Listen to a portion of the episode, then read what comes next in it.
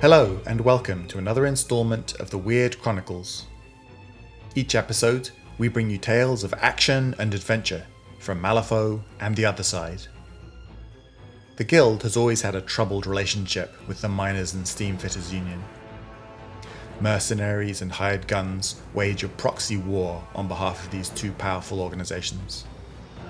In today's story, the events that unfold at a lavish party could change the balance of power in Malifaux forever.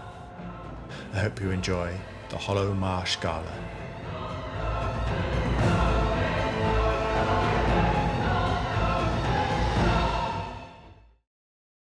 The Hollow Marsh Gala by Nicholas Volker. You are listening to KMAU 417.2 MHz on your wireless dial. I am Frederick Grogstein, ethercasting live from the Hollow Marsh pumping station, the site of tonight's gala event. Malifaux and Earthside elite will gather here in mere moments to dedicate this new facility. Tonight we will hear from several speakers, including the Governor General himself. Many expect he will launch the new facility for opening up some 40 square kilometers of previously unminable land and eliminating the flooding hazard at a half dozen currently operating sites. It is also expected that the Governor General will publicly recognize the architect of the Hollow Marsh facility, Dr. Victor Ramos. Ramos has enjoyed a huge surge of popularity with the labor class for his efforts to increase miners' safety. Use of his mechanical canary at the Gamma 6 site has seen the casualty rate there fall 70%. For his efforts, he has recently been re elected as president of the Miners and Steamfitters Union, and his revolutionary ideas have done much to remove the dead man walking stigma of the miner's profession. Ah, I'm uncertain if you can hear, but behind me the Hollister's Automata Orchestra has begun to warm up. The facility's observation deck has been richly decorated for tonight's event. It enjoys a pleasant view across the glassy outflow lagoon Later, this deck will see Malifaux's social elite, along with Earthside's most influential soulstone speculators, dancing and celebrating. Union representatives will share drink with guild officials, coming together with the best interests of Malifaux's miners in mind. Oh, the first of the guests are arriving. Quite a treat. Madame Malivaux, Neo Art Nouveau impressionist, and her husband have just arrived. She is breathtaking in her Dame Guinevere gown. The signal faded, as often happens as a result of the volatile Malifaux weather. Beneath the buzzing radio, the two employees of Mademoiselle Coco's boutique sat huddled together. The two women shivered in each other's arms and stared fearfully at the barred door nearby.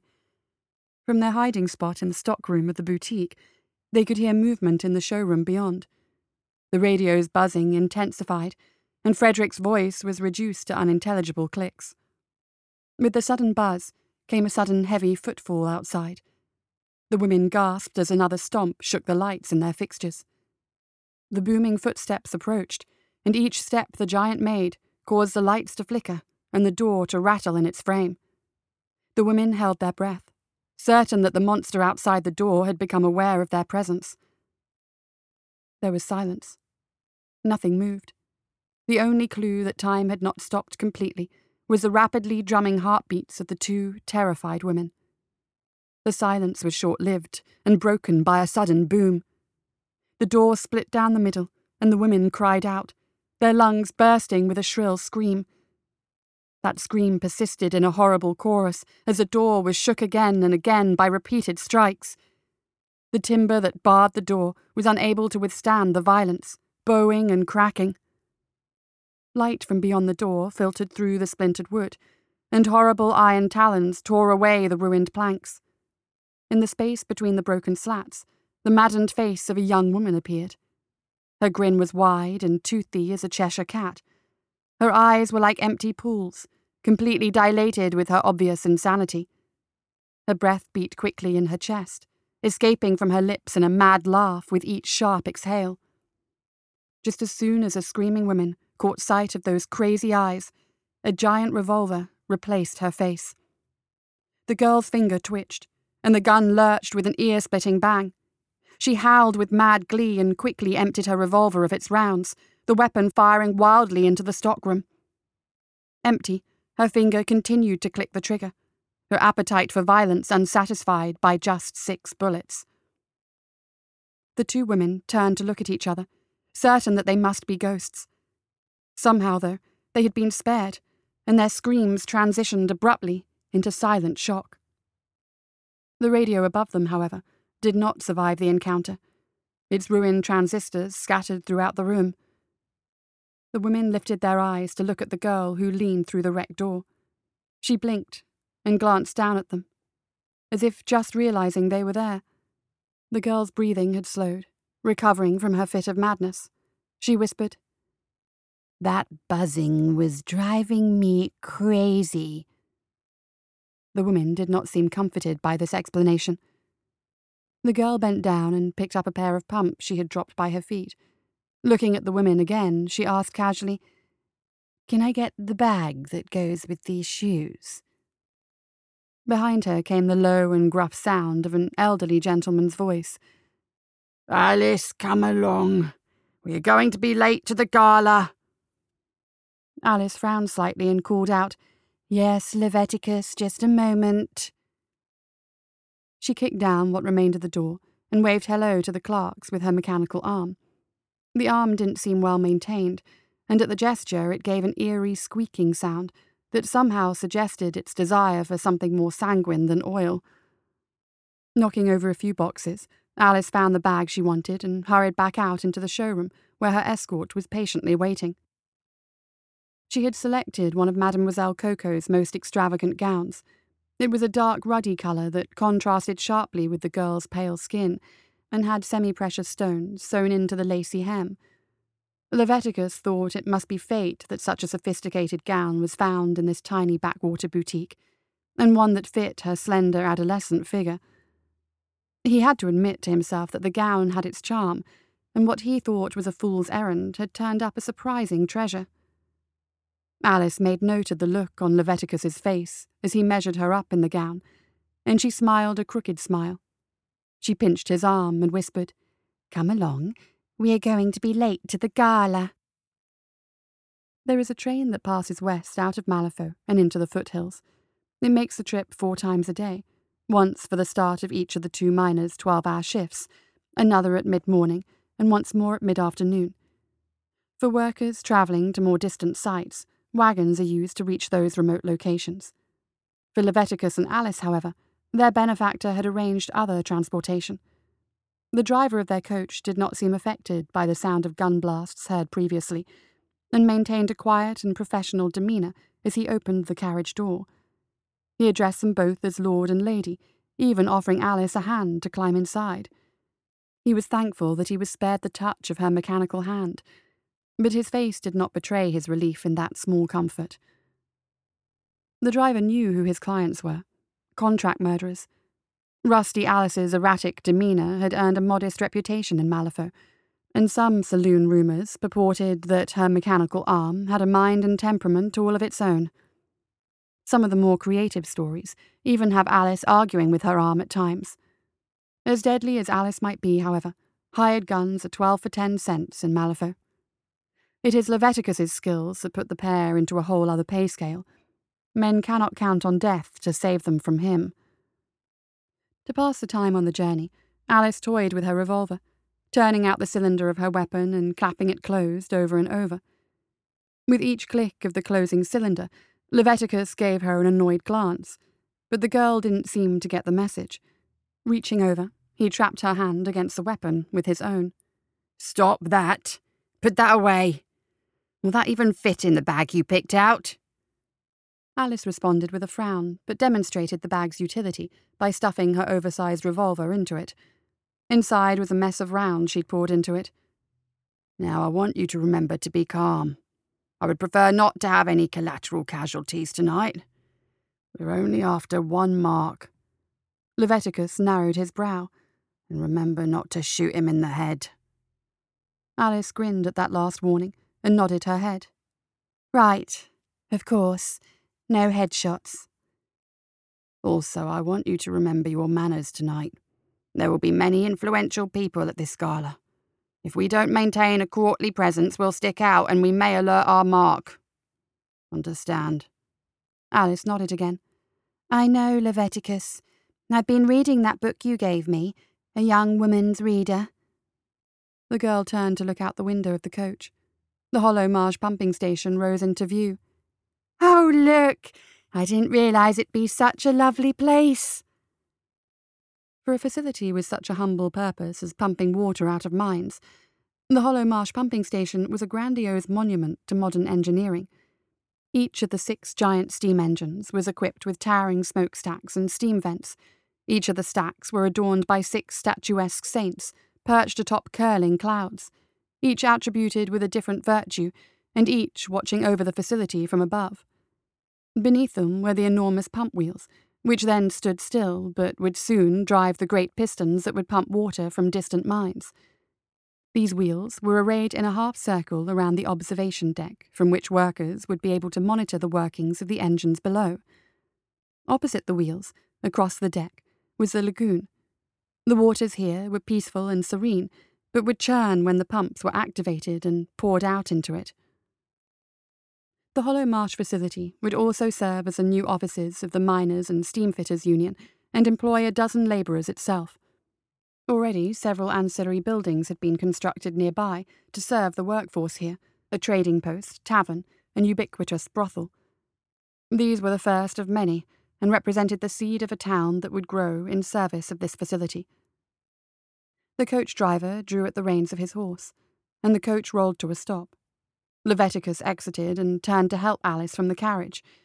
A man in a tuxedo approached them and asked for their invitation, which Leviticus produced from inside his jacket.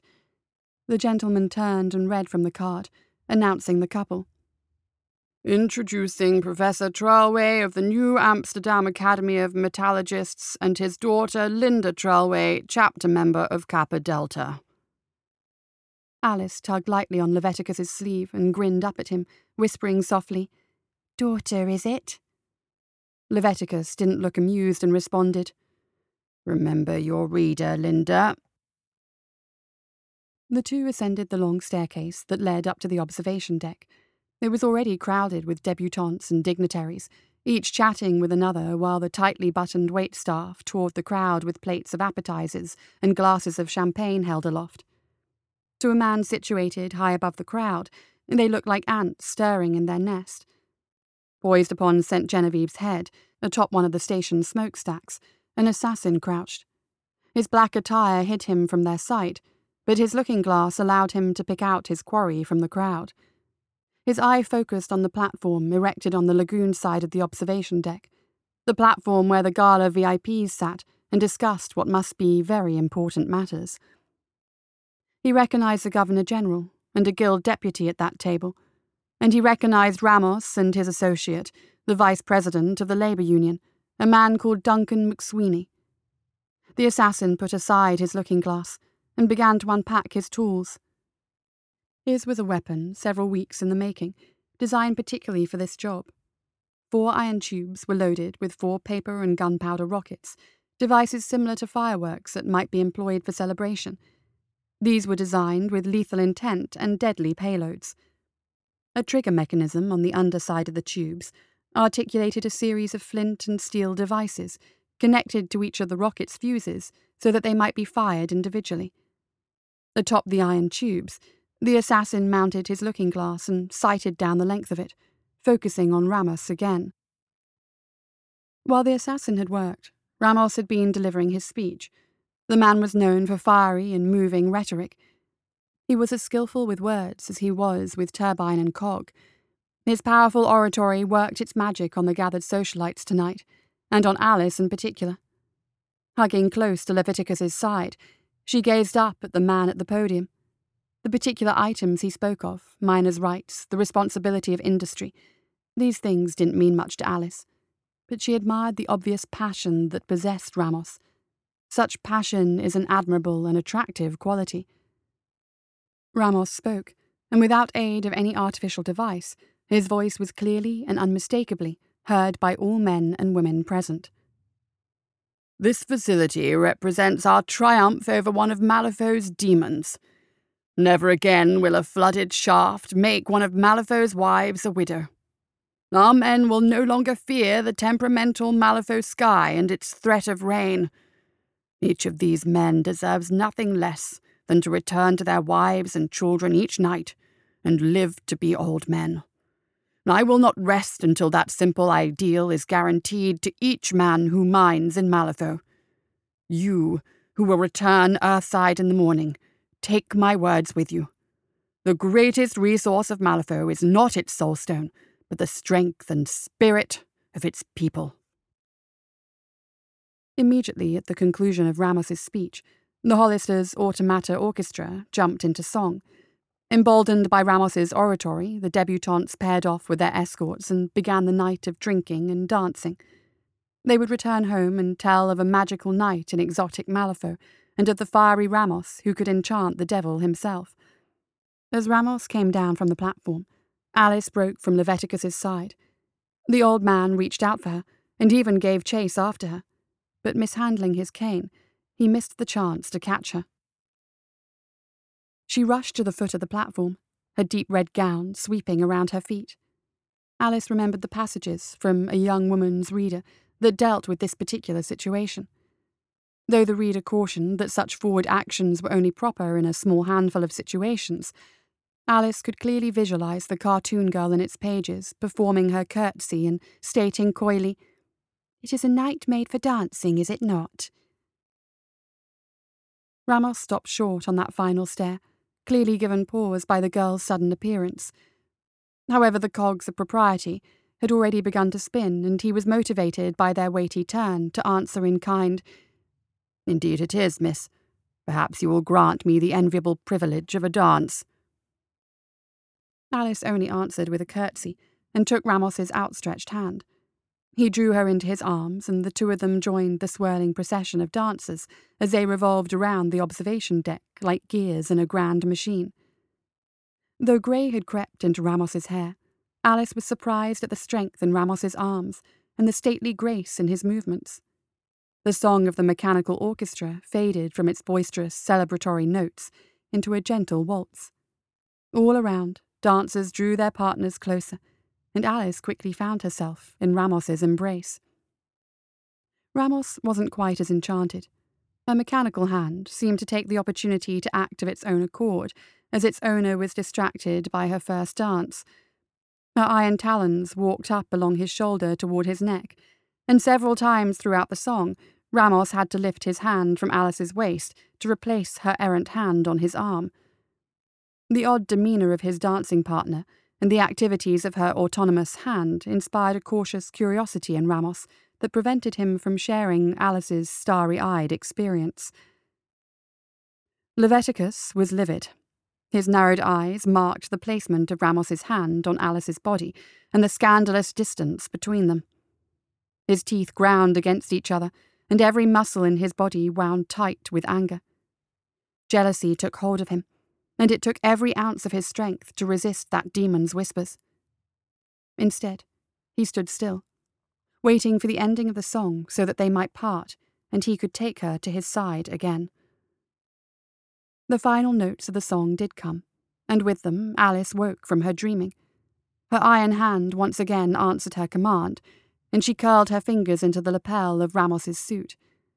Despite Ramos's strength, he couldn't fight the pull of that mechanical arm. She pulled him down and rose up on her toes to kiss him. All around, the guests gasped at what they saw and whispered amongst themselves, asking questions. Who is that girl? Who is Ramos kissing? Isn't she a bit young for him? Leviticus's rage could not abide this trespass, and he rushed toward the two of them, calling out with some garbled curse. His cane struck the tiled floor as he pushed against one of the guests, and the old man spilled out onto the floor. The crowd parted, forming a circle around the three of them. There was gasping and pointing and more whispers as the crowd looked upon the spectacle before them. And it was then that the assassin struck. With a pull of his trigger, there was a sudden flare as his rocket was loosed. The projectile made a loud whistling sound as it sped down toward the crowd.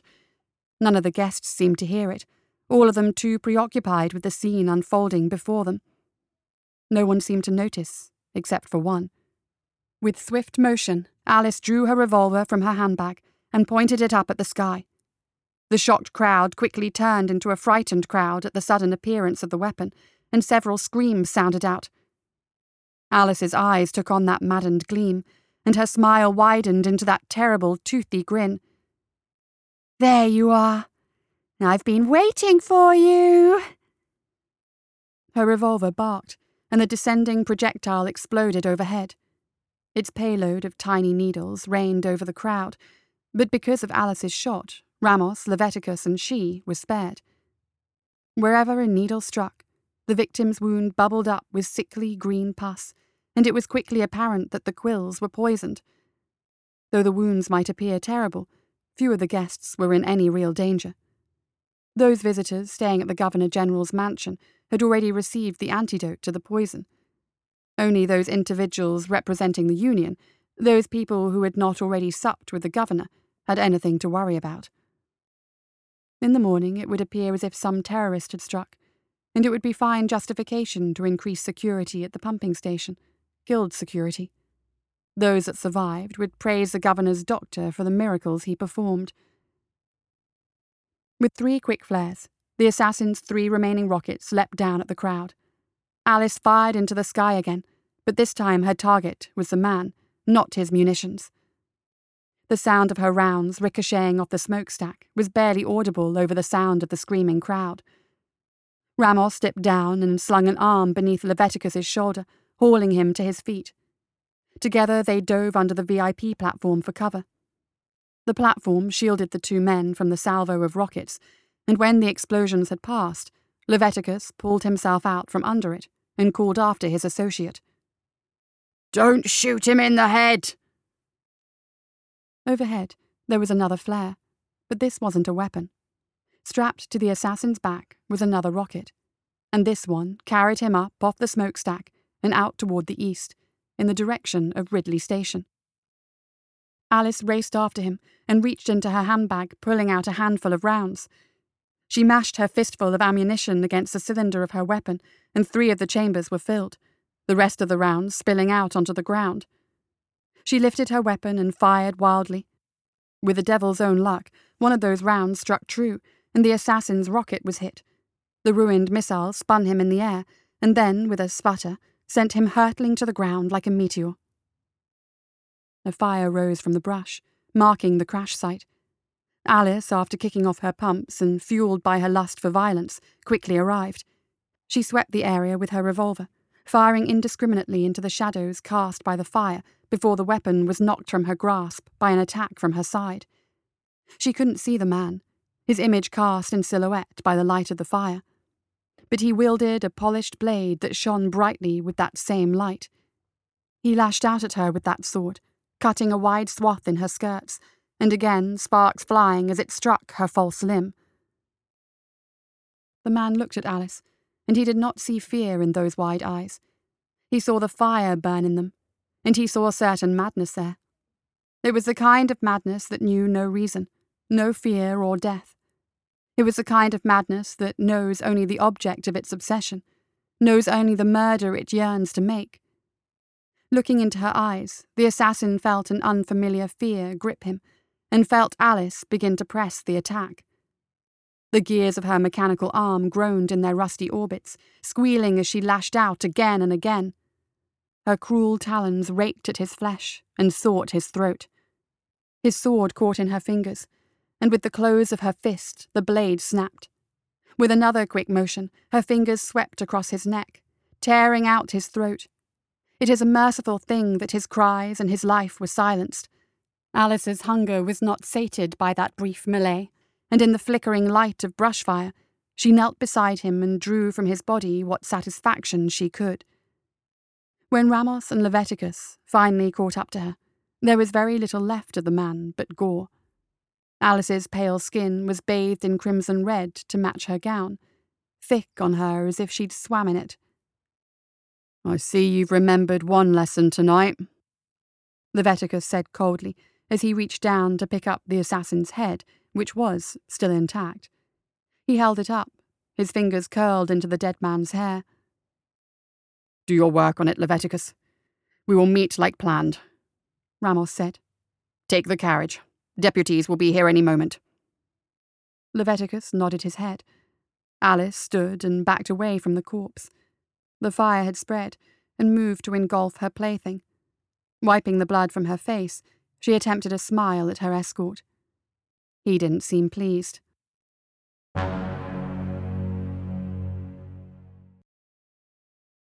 Leviticus opened the door and let his benefactor into his lab. All about the chamber was collected a curious collection of devices. Each one sparked or spun in its own unique way, and arcs of lightning flashed through a network of electrodes arrayed overhead.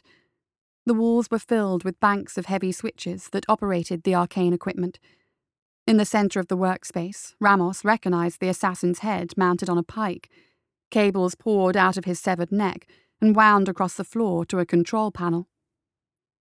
I've already taken the liberty of performing an initial interrogation. As you suspected, he was hired by the Governor General. Leviticus explained. Where is Alice? Ramos asked in response. Leviticus narrowed his eyes. I've sent her on an errand. Why do you ask? That girl is a devil. If I ever meet her again, it will be too soon. Take care with her, Leviticus. I'll keep that in mind. Leviticus threw one of the great switches, and a buzz of electricity sounded, but with little other effect. Ask your questions. Ramos drew up a seat and sat across from the disembodied head. Leaning in close, he gazed curiously at what was left of the man who'd tried to kill him the night before. What did the Governor General hope to achieve by killing me? In immediate response, a bellows supplied wind to the dead man's voice. His mouth jerked with uncertain reanimation. To gain control of the Union. That's impossible. The Union would live on. They would elect another of their kind. Ramos pressed. Your man, McSweeney. The corpse voice breathed quietly. Both living men listened closely. He's a guild man. Ramos lifted his hand and motioned to Leviticus to switch off the device. He turned in his chair and faced the other man. Sir, do you want the contract? McSweeney's life. I was hoping for something a bit more sophisticated than murder for our next job. But I suppose it can't be helped. Leviticus replied. The two of them discussed business for a while longer, and coins traded hands as a new contract was forged. Leviticus watched as Ramos left his lap, and the image of him kissing Alice flashed into his memory. His brow furled and his distaste for the man intensified. In the morning, he decided, he would inquire with the guild fixer about any available work.